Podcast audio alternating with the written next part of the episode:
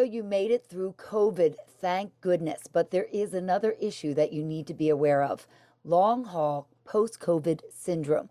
Hello, and welcome to Living Well with Robin Stoloff, empowering you to live a healthier life. Joining me today is Dr. Marianne Yell, Medical Director of Telemedicine and Ambulatory Quality at AtlantiCare. Thanks so much for being with us. What is long haul syndrome and what do we need to know about it? Well, thank you for having me, Robin. Um, it's a pleasure to be here and be educating people about this. So, long haul COVID syndrome happens when patients have COVID. And it's very curious because it, it's not the patients who are just, you know, intubated in the ICU, but it's patients who even have mild COVID or even asymptomatic COVID. And we see these patients somewhere around the 90 day mark, but it can be as early as 30 days post COVID where they start having these persistent symptoms, or maybe the symptoms go away and they come back. And the symptoms can be really a range of things, anywhere from a cough or chest pain, body aches, sore throat, headaches, fatigue, brain fog.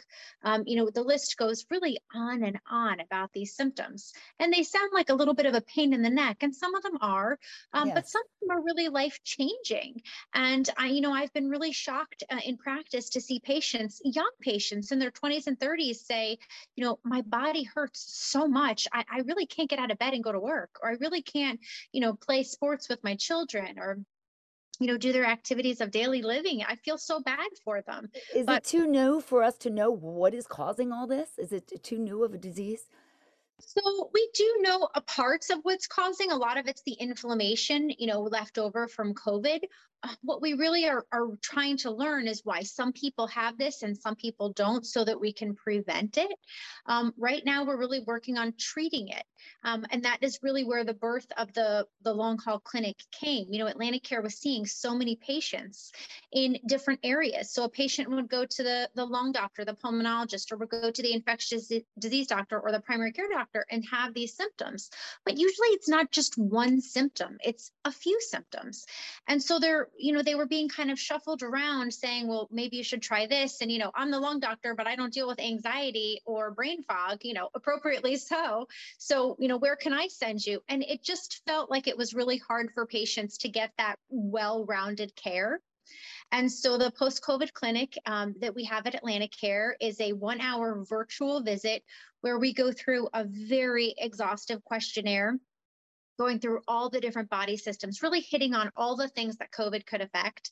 And then from that, we have a primary care doctor assess, you know, where are the areas that you might need some help. And then we assist with those referrals, you know, within our system. We can even get the patients there. We make sure that they're quick referrals. So patients aren't outside, you know, waiting three months before they can see someone. So it's it's been a really great, um, uh, it's been a really wonderful project for us and, and brought some great um, patient outcomes. It's fantastic that you're doing that because everything's centralized and in one place. And obviously, it must be more common than people think if you've actually set up a clinic for it. So it's it's one of over 100 clinics in the country set up for this and uh, somewhere around a third of patients that have COVID do have some residual symptoms. So it's a pretty high number. So tell us what are some of the treatment plans and options and and are people recovering from this? So yes, people are definitely improving. Okay, and again, we're learning more every day. But the treatment plan about uh, with the post-COVID clinic is really individualized, which makes it really special. So you know, every patient is experiencing something different and a different constellation of symptoms. So we really have it's it's not a recipe. You know, where you know we have A, B, and C um, we really have an individualized care plan and coordinate with the primary care doc so that everyone is on the same page. We can even do family meetings so that truly it's well-rounded care where everybody knows what's going on and you know how to move the patient forward and progress. And you're seeing patients of all ages. Is it is it more older folks or is it getting to be all ages now? It's all ages. It's all ages. You know, we have our, our Medicare patients down to our 18 year old patients in this clinic. That's unbelievable. And let's talk a little bit about uh, vaccinated and unvaccinated patients. Is it making any difference if they've gotten COVID and they've been unvaccinated? Are the symptoms more severe and is long haul more severe? Absolutely, absolutely. That's a great question. And, and that's one of the talking points that we know we use. A lot of patients are having vaccine hesitancy where they just feel like they don't know enough. So they're not really sure if they want the vaccine or not.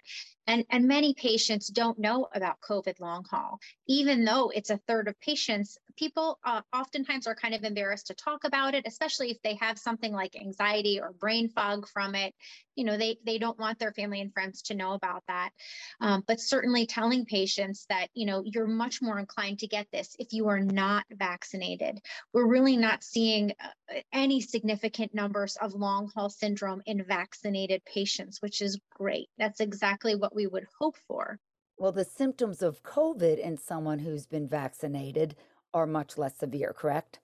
They typically are. Even when you look at our hospitalizations, you know, I I, I saw a great analogy, um, and it was an analogy with seatbelts and COVID vaccines, and it was saying, you know, you wear a seatbelt not to prevent an accident, but to make sure you don't die if you get in an accident. And that's kind of like the COVID vaccine. It's not going to prevent that you get COVID, but it's going to make sure you don't die if you do.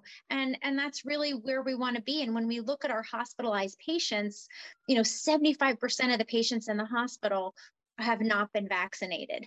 And when we look at the other, you know, somewhere around 20 to 25%, a lot of these patients are partially vaccinated. So they maybe only had one dose of the vaccine or they're immunocompromised, you know, so they're undergoing chemo or they have some other immunocompromising condition. So, what is the problem? What is the issue? Why is vaccine hesitancy such a big deal in this country right now? Well, I think it's it's become very political, Yes, um, and it and it shouldn't be, right? You know, I I think you know people have kind of lost uh, a clarity in who they're asking, and that's why, as primary care doctors, you know, we often say, you know, please come talk to us, please establish a primary care doctor, and you know, let's have that conversation. I know you, I trust you, you know, and and let's get that going so you get the right information. But I think between the the political, you know, charge situation and between social media and so much misinformation, it can be really hard for patients. You know, when you talk to someone as a patient and you know your your friend is really saying, "Oh, this vaccine is terrible. I just read all these articles. I did my research." And you know, when, when a doctor. Yeah. Yes. When a doctor hears I did my research, we all have to take a big sigh because we do research in a very different way. And, you know, we try to explain to patients like, we've spent the last 20 years learning how to really tear apart medical research. You know who's funding it? How many patients were there in the study? You know when was it published? Who was it published by? You know really going through these studies incredibly critically. Yes, and not my aunt knows somebody who knows yeah. somebody, and right, exactly. You have to consider yes the source, of course. exactly So, i read something on the guardian or you know on google and you're yeah, going oh uh, it makes you want to pull your hair out, I'm sure. And you hear that all, all across the countries, and especially where in areas where COVID's really been on the rise, that doctors are so frustrated by all of this. I mean, we've we've eradicated we eradicated polio with a vaccine. I mean, think about that.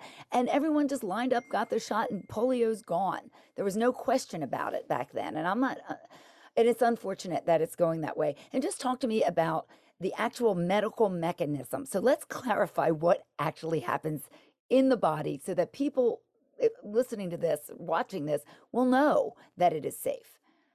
So it's it's funny we get a lot of questions about this and and one of the biggest questions is is this going to change my DNA?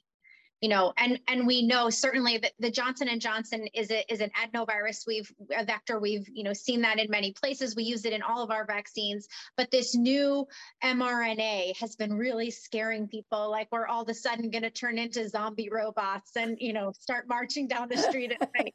And um, you know certainly that is not it. What most people don't understand is when the mrna gets into your body, it essentially stimulates cells enough to create antibodies and then disintegrates. It's gone. Yes. So it's not like you have this vaccine mRNA that's just getting ready to take over, you know, it's it's gone.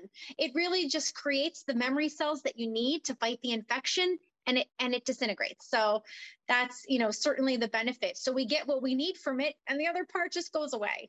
So And it, this technology has been around, even though this is a new that we're using it now, it's been around for years, correct? It has been around for years. This platform has been being developed in all kinds of things like cancer drugs and, and other vaccines. This isn't something that, you know, was hot off the press and we said we're just going to throw everything in a pot and make a vaccine. I mean, this is heavily, heavily researched. And it's it's really interesting. You know, I have four kids at home and people have been asking me a lot now that school's been starting, what are you going to do with your kids? Are you going to get this experimental vaccine? I'm like, it's not experimental. Yes, I got the vaccine. As soon as the third dose is available, I will get that. And my children will be vaccinated the moment it's possible. One of them yes. is vaccinated already. And that was very, that was very exciting for us. But and how old is that child? She's 12. So she She's turned 12. 12 and I gave her one day that she didn't have to get vaccinated on her birthday. And the next day we went, and uh, was it was very momentous, very exciting for us. And it's it's a huge peace of mind with them going back to school. We're very blessed to be in New Jersey and at least have mask mandates, but still going to school is a little bit scary. You know, they're on the playground together and mixing. So I truly can't wait for the vaccine to come out for five to 12 year olds.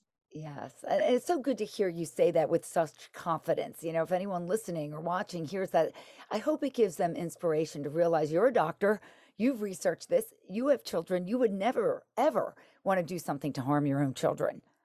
Well, that's exactly it. And it's not just me. So when we look at the vaccines, you know, the American Academy of Pediatrics, the AAP, who is sort of our governing body for all the physicians, who take care of children. They make all the rules on vaccines and, and really everything surrounding children's health care. And these are all people who've dedicated their lives to caring for children. You know, they're very, very dedicated on keeping children safe. 60,000 physicians, right? They all advocate vaccinating children. So it's really hard when someone says, well, you know, I've heard this vaccine in kids. It's you know, I I I see myself saying 60,000 doctors are on board with this. Come on. Like we're all trying so hard to do our best for patients. ACOG, the American College of Obstetrics and Gynecology is the same way. You know, we we live for healthy pregnancy outcomes and healthy families. Again, 70,000 physicians are in favor of, you know, being vaccinated while pregnant. Is, and is it changing at all with the Delta variant spreading so quickly now? Yes, yes, it really is. You know, we're we're it's spreading so quickly. It's now we're coming to fall where we're going to start to be indoors. School is now different. You know, the rules have changed a little bit. Um, masking in some schools is not mandatory. You know, in, in many many states, in some schools are even fighting this with temperature change and whatnot. Um, it used to be six feet, now it's three feet you know, schools are really five days a week, whereas they used to be every other. I mean, I think there are a lot of variables going on that are going to change the transmission. And I think that we just, we have to be really careful. Uh, you know, vaccines are incredibly, incredibly important. But so are the other mechanisms like hand washing and social distancing and, and really being careful. Absolutely. You know, I mean, very important. And, you know, in my opinion, my humble opinion, wearing a mask is not a big sacrifice. That's just how I feel. I mean, others may feel that that it is, but there's many, many sacrifices that people make in other countries that are w- far greater than what we have to do here. So I just feel like if that's going to get our kids back to school, then I don't. And most of the kids, as as I've seen and I've heard, don't seem to mind it that much. They're sort of used to it now. I can tell you that my children don't care. And oftentimes they'll come home from school still with their masks on, and I'll say, You can take them off. You don't have to. my, my daughter's 18, and I tell her that. We'll walk out somewhere and she's still wearing it. I'm like, Take it off. You can you can take right. it off. We're outside now, you know. But they exactly. get so used to it.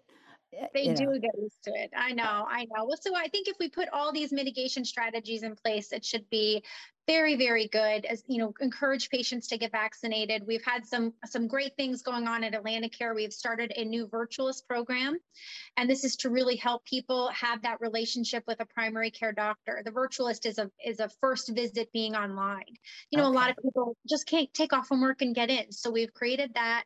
We're doing a lot of telemedicine in our primary care in our specialties in our urgent care just to help people you know again make it yes, it used to be weird. Now everybody's doing it. Now we're all like a little rectangle on the screen, right? exactly, exactly. And it's not for everything every time, yes, but of course. it really can be helpful. And you know, creating that relationship with a doctor is so important for your just general well-being. I totally agree. And it's instead of, you know, using um, a medical system just for emergencies, it's very important to stay on top of that to make sure you're getting your annual visits just to maintain your health. Absolutely. Very, Absolutely. very important. So I'm glad that you've shared some information about this. It's I cannot even stress how important it is to get the right information out there. So I'm so thankful that you shared uh, your time and your expertise with us today. Thank you so very much.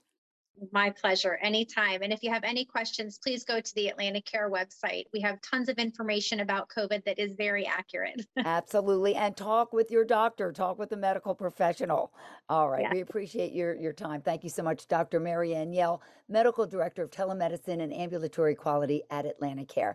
And thank you for being with me today for Living Well with Robin Stoloff. Be sure to subscribe and I'll keep you updated on my most recent episode. Until next time, please stay safe and keep living well.